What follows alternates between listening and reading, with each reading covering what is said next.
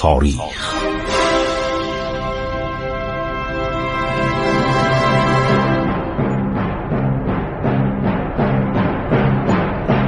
کاری از گروه جوان و اندیشه رادیو جوان.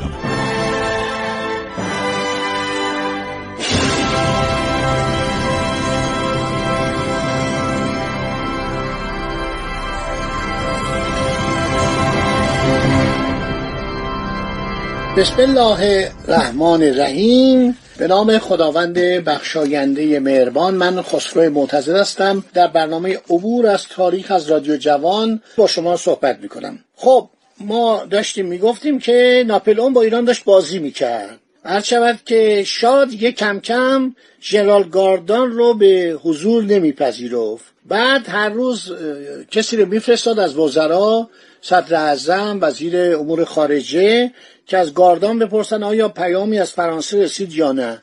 گاردان در 25 نوامبر به حضور شاه پذیرفته شد. گفت من اطمینان دارم که هر روز منتظر رسیدن یک قاصد هستم از فرانسه.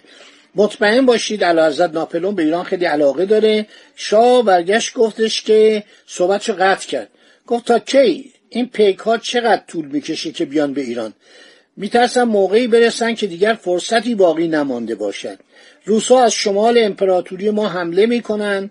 فصل برای قوا ایران بسیار نامناسب است. زمستان بود که برف و سنگینی و عرض شود که برف می نشست یخبندان می شد اون موقع هم وسایل گرمازا خیلی مشکل بود هیزم و زغال و این مسائل و بعد خاربار و خیلی واقعا برای ایرانیا جنگ. ما ارتش منظم نداشتیم. این بیچاره عباس میزا یک تقریبا حدود عرض شود که دوازده تا هنگ بعدم 24 هنگ درست کرده بود که اینا منظم شده بودن اونیفرم خیلی قشنگ می پوشیدن تیراندازی ادای احترامات نظامی با صدای شیپور اجتماع کردن با صدای شیپور متفرق شدن اینا رو همه رو کلونل گاسپار دروویل نوشته. ارتش به اصطلاح منظم ایران تازه داشت تشکیل می‌شد. اونا دانشگاه جنگ داشتن دانشکده افسری داشتن دبیرستان نظام داشتن دبستان نظام داشتن بچه ها رو از بچگی می آوردن ما از طریق میرزا ساله شیرازی مطمئن میشیم و می‌دانیم که اونا حتی حق بازنشستگی برای نظامی داشتن. همه امکانات داشتن. بیمارستان داشتن. ما توی بیمارستان هم تو ایران نبود. حتی برای مردم عادی هم بیمارستان نبود. هر شود که برگشت فتلیشا خیلی عصبانی بود. گفت به اندازه کافی سربازای ایرانی تعلیم ندیدن. قوای ایران بسیار نامناسبه.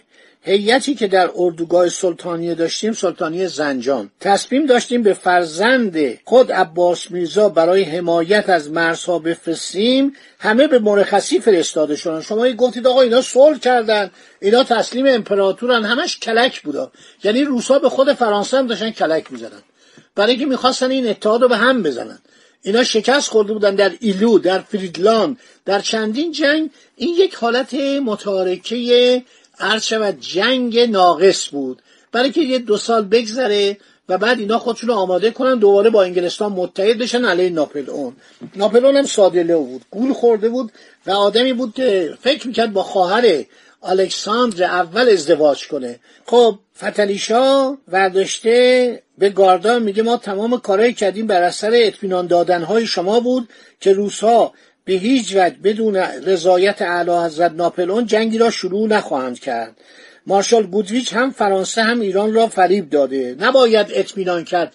باید روی پای خودت باشی. همیشه در تاریخ گفتن باید به خودت اعتماد داشته باشی. کس نخواهد پشت من جز ناخن انگشت من. تفلک عباس میرزا واقعا دیگه خسته شد مریضم بود. کم کم داشت بیماری کبد و بیماری سلم پیدا می‌کرد. نوشته که مارشال گودویچ هر دو رو فریب داده. هم دولت هر شود که فرانسه رو هم ما رو فریب داده. انتظار پاسخهای ما را نکشیده. در یک هنگام نامناسب در لحظه که ما به گفته جناب ژنرال گاردان اعتماد کرده و اطمینان کامل از صلح داشتیم روسها جنگ را ناگهان شروع کردند.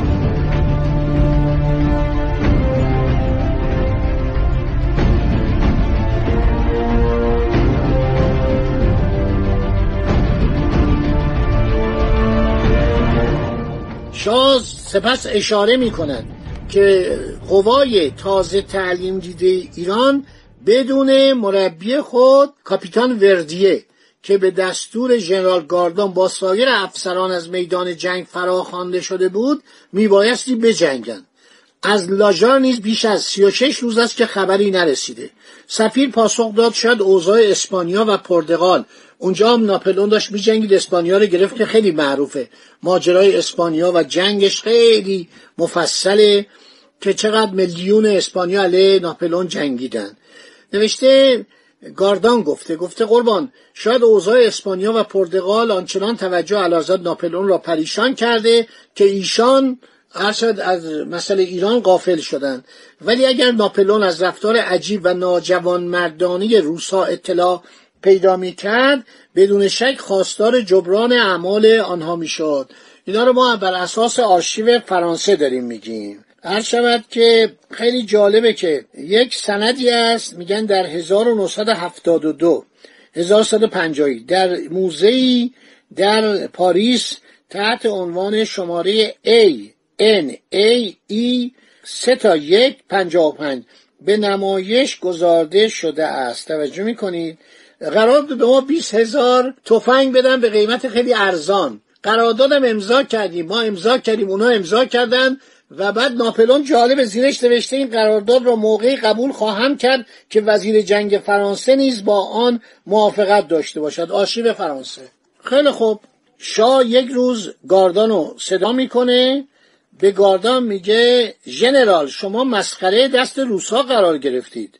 شما میبایستی پیش بینی می‌کردید که با دریافت جواب مارشال گودویچ در مورد آتش بس دولت روس دیگر تن به میانجیگری امپراتور فرانسه روسا نخواهند داد. شاه اشاره می‌کنه که سفیر انگلیس علا رقم مزایا و هدایا و پولهایی که آورده بود من اونو ردش کردم. سفیر دیگر انگلیس اکنون تقاضای باریابی به حضور وی را دارد. شاه از سفیر پرسید آیا او فکر می کند در ایران کسی نمی‌داند که در اروپا در آن واحد در هر یک از دربارها هم سفیر فرانسه هم سفیر انگلیس حضور دارند؟ به شما چه مربوطه؟ ما می‌خوایم سفیر انگلیس رو بپذیریم. حالا دوباره در این جریان اومدن سراغ ایران سرجان مالکوم فرستادن. با چهار تا کشتی جنگی اومده خلیج فارس که اگر ایران قبول کرد ایشون شرفیاب بشه خب ما حاضرین با ایران صلح کنیم رابطه دوستانه داشته باشیم. تمام تعهداتی که فرانسه نکرد ما انجام میدیم. توی این تصاویر قدیمی هست. فکر کنم توی هنوزم به اصطلاح مینیاتورهای ایرانی باشه. اینا من چند تا کتاب دیدم. البته بعضی از اینا در لندنه. ولی فکر می‌کنم در ایران هم باشه. یک امارتی بود به نام لغانته مال میزا آقاخان اعتماد و دوله صدر اعظم نوری بود. ما بچه که بودیم اونجا رستوران بود. رستورانش کرده بودن.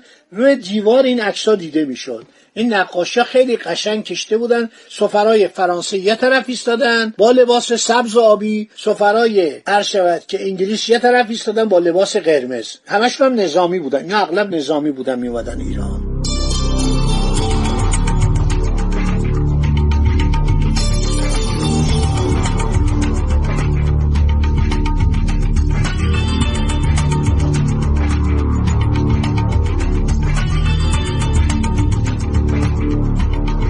خب هر شود که بالاخره فتلی میگه من 60 روز به تو فرصت میدم که فرانسه به ایران کمک می‌کنه یا نمی‌کنه و جلوی روسا رو می‌گیره یا نمی‌گیره. دوباره ژنرال گاردان به وزیر اعظم یادداشت داشتیم مبنی بر اینکه چنانچه یک انگلیسی به حضور شاه پذیرفته شود وی ناچار است فورا ایران را ترک کند. وزیر اعظم یک نامه می به وزارت خارجه فرانسه. این همه توی آرشیو فرانسه است. در موقعیت که فرانسه در نجات ما اقدامات سریع نمی کند و ما را در راندن این دشمنان کمک نمی کند همانطور که در قرارداد اتحاد خود را متعهد کرده است لشکریان ما نمی توانند هرگز در برابر نیروهایی که جهات مختلف به ما حمله می کنند بجنگند. خب دوستان همینجا رو در ذهن مبارک داشته باشید. باقی مطلب میماند برای برنامه بعدی. خدا نگهدار شما. تا برنامه بعد.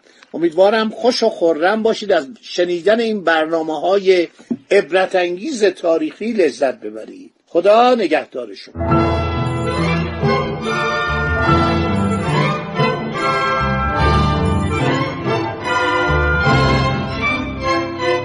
عبور از تاریخ.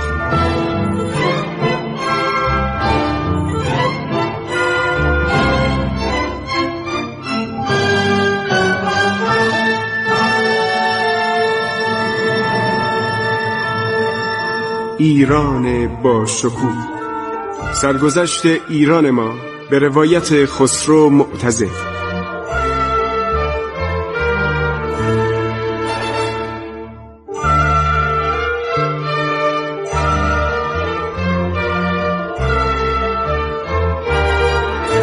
عبور از تاریخ با رادیو جوان.